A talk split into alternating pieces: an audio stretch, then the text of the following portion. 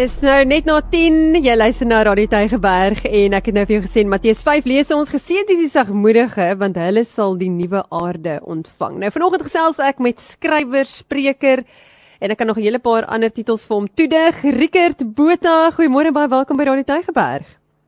Hallo Benetka, ek net seker maak jy hoor my lekker, nê? Nee? Ek hoor vir jou baie lekker. Ja, staan jy nou in 'n baie stil hoekie? Ek probeer probeer dis die hele ding. ja. Die kuns is om 'n stil hoekie te kry waar daar opvangs is. Dit oh, dit is dit altyd so ja. dan soek jy die stilste hoekie ja. en dan net as jy begin praat dan hoor die ander persoon jou nie. Nee, luister ons hoor jou ja. baie mooi. Ons praat nou vanoggend oor 'n uh, baie interessante tema. Ek het uh, baie mense verwar die betekenis van sagmoedigheid as om 'n vloerlap te wees of iets in daai lyn. So hoe definieer jy sagmoedigheid? Goed, die die eerste ding wat ek vir jou moet sê op dit is, ehm um, daar is sekere woorde wat ehm um, wat dit laat dink asof ons verstaan wat dit is. Die hoorder dink hy verstaan wat die spreker sê, jy weet met die woord, maar dan as jy bietjie navorsing doen, dan kom jy agter die die spreker het met daardie woord iets anders bedoel as wat die hoorder gehoor het. Hmm. Ons kry dit baie, jy weet sommer net op gewone vlak, uh, jy weet uh, uh, Nederlands en Afrikaans. Ons het sekere woorde gebruik en jy jy weet en dan besef jy maar die Nederlanders verstaan daai woord op 'n heeltemal ander manier. Ja. Nou dit is baie waar, nie net jy weet taalkundig is dit waar nie, maar ook ehm um, geestelik is dit baie waar. God sal sekere woorde gebruik, jy weet en 'n bepaalde definisie daaraan toedig en ek en jy sal iets heeltemal anders te verstaan en sagmoedigheid is een van daai woorde, onderdanigheid is nog een van daai sleutelwoorde. So die die geheim is eintlik, jy weet, nie om die vers te lees wie Jesus sê salig is die sagmoedig is nie uh, en dan net aan te gaan en te besluit wat dit beteken nie. Die die geheim is om uit te vind presies wat bedoel God as hy praat van sagmoedig is. Wat is wat is die definisie in God se hart? Nou as as ons net gaan kyk na die definisie van sagmoedigheid in God se hart dan kan jy al klaar sien waarvan ek nou praat en dit is in die eerste plek het sagmoedigheid nie te doen uh met 'n mens teenoor mens nie maar dit het te doen met mens teenoor God in die eerste plek altyd. Jy sal sien jy kan nie van sagmoedigheid praat sonder dat jy hierdie baie belangrike kernbegrip verstaan nie. En waaroor dit gaan is dit gaan oor die gesag van God. En 'n mens se hart het hoofsaaklik twee toestande. Die een is 'n uh, hartvogtig of 'n harde hart en die ander ene is sagmoedigheid en dit is dan nou spesifiek gerig teenoor die gesag van God. So iemand wat uh, 'n uh, sagmoedige hart het per God se definisie is iemand wat sy lewe en sy hart buig onder die gesag van God. So die gesag van God is vir hierdie persoon die deurslaggewende faktor. Dit wat God sê, dis die belangrike ding. So dis iemand wat sê ek is bereid om my hele lewe te skik volgens die woord en waarheid en gesag van God. Hy is God, nie ek nie. Dit sê die Bybel in die heel eerste plek is wat 'n sagmoedige persoon is. So ons ons is nie nou in die persoonlikheidsanalises en enige iets van daai raak ons nou nie eers, ons raak eers daar nie. Ons raak nou die baie intense diep uh terrein van die mense hart. Mm, ja. En jy sal sien dat Jesus begin, hy begin sy hele ding want dit gaan al kyk die koninkryk gaan nie oor niks anders te as die gesag van God nie. Jy kan nie praat van 'n koninkryk sonder die koning nie. Die koning definieer die koninkryk en die koninkryk is die gesag van God en ek en jy het een van twee keuses. Of ons buig voor die gesag van God of ons weerstaan die gesag van God. Nou in Efesiërs 2 sê Paulus vir die Efesiërs, jy julle was en dan beskryf hy hoe was hulle. Hy sê julle was van nature kinders van die toren. Julle was van nature, jy weet, uh, uh werkers van ongehoorsaamheid. Julle was van nature rebelle teen die gesag van God. So jy kon hoe sagte persoonlikheid gehad het. Nee, ek praat van die Efesiërs. Ja. Uh, en 'n lieflike en nemende geaardheid, maar ongelooflik ehm uh, nie sagmoedig nie ongelooflike harde hart hê want jy weerstaan die gesag van God in jou lewe. So Jesus verstaan dat die hele saak oor die koninkryk van God en oor die evangelie begin by die gesag van God, nie by die voordele wat ek uit God kan put nie, maar by die gesag van God. En met die mense wat buig onder die gesag van God, hulle is die mense wat die genade en seëninge van God kan beerwe. En dit dan nou die weet die hele eksposisie van Matteus 5 verder. So ek ek ek wil dit net vir jou lekker onderstreep Beneske. Wanneer ons praat van sagmoedigheid, dis jou heel eerste punt en ek kan jou 'n praktiese voorbeeld vinnig gee. Ja. Ehm um, kom ons kom ons vra 'n uh, 'n uh, 'n huwelikssituasie. Kom ons sê die man verneek sy vrou met 'n ander vrou, nê? Nee. En uh, en dit kom aan die lappe, die bom bars, is 'n gewellige gemors en aaklig en vieslik. Die vrou is te nagekom, nê? Nee, sy is mos nou verkil met iemand anderste. Dis dis lelik, dis liefdeloos, dis onwys, dis alles wat jy kan sê wat onguur is, is dit, dis waar, is so. Maar hier's die ding. Wanneer die vrou voor God staan, hierdie vrou wat te nagekom, wanneer sy voor God staan, word daarvan haar vereis om ondanks haar omstandighede haar hart te buig onder die gesag van God. So sy kan nie nou die feit dat daar teen haar te nagekom is en dat sy nou benadeel is en geweldig, jy weet, liefdeloos teenoor haar opgetree het, kan sy nie gebruik as 'n verskoning om God se gesag te weerstaan nie. Jy kan dit verstaan. Ja. Daarom is vir hierdie vrou vergifnis is nie 'n opsie nie. Want as sy 'n vrou van sagmoedigheid is, dan is sy iemand wat haar hart buig onder die gesag van God en dan weet sy vergifnis is dalk moeilik, dit is groot seer, dis waar, maar vergifnis is nie 'n opsie nie. Hoekom? Word sy onderdruk? Nee, wat is die geheim van haar hele storie? Die geheim is hier is 'n mens se siel wat gebuig het onder die gesag van God. En omdat sy dit doen, daarom is God aan haar kant. Dis nou 'n vreemde ding om te sê. Maar Ja. omdat sy dit doen, daarom skaar God hom by haar want sy sy buig, jy weet, onder onder God en daarom is hy haar um, hy staan haar vegter. Jy weet, hy staan haar um, sterk man.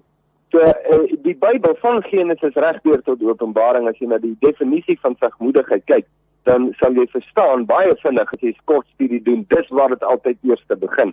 Ehm um, net laastens, ek en jy, wanneer ons van sagmoedigheid praat, is dit definitief nie die eerste ding wat ons bereken nie.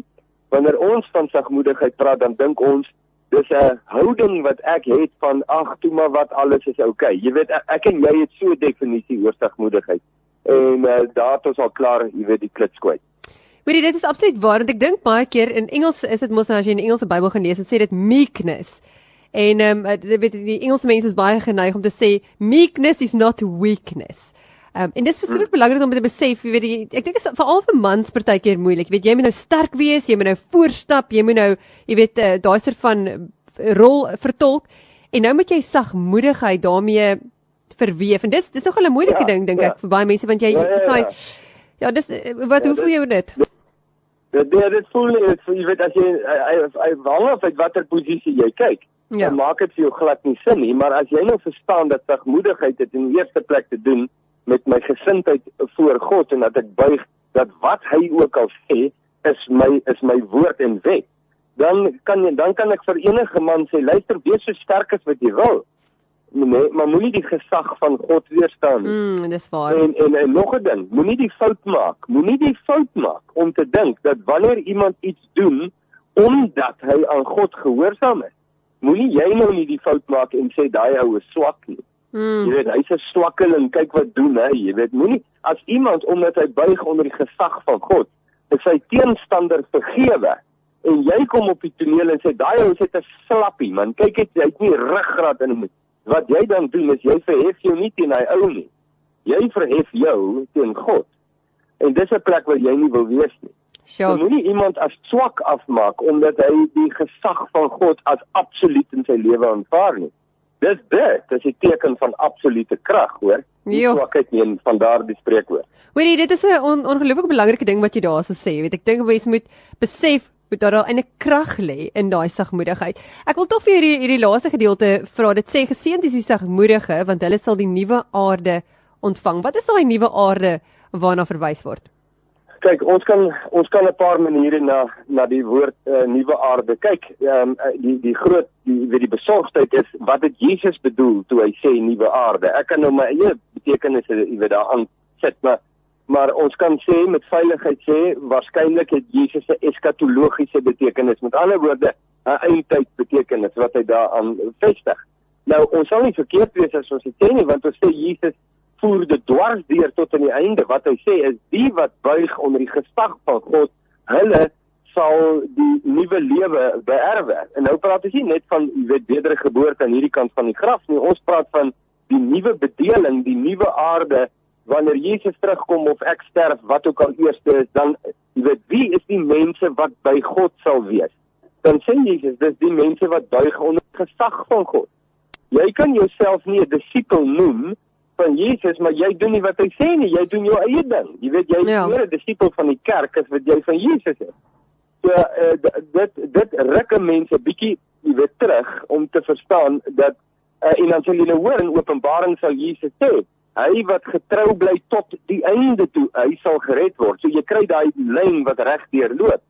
En en dat Jesus 'n baie sterk onus daar plaas om te sê moenie dink omdat jy 'n datum het van wedergeboorte Jy weet 20 April 1987 dat nou's alles honkie dorie verder kan jy maar leef net soos jy wil want genade dek dit nie jy moenie mislei raak nie. Die belangrike ding is jy's gered om gehoorsaam te wees.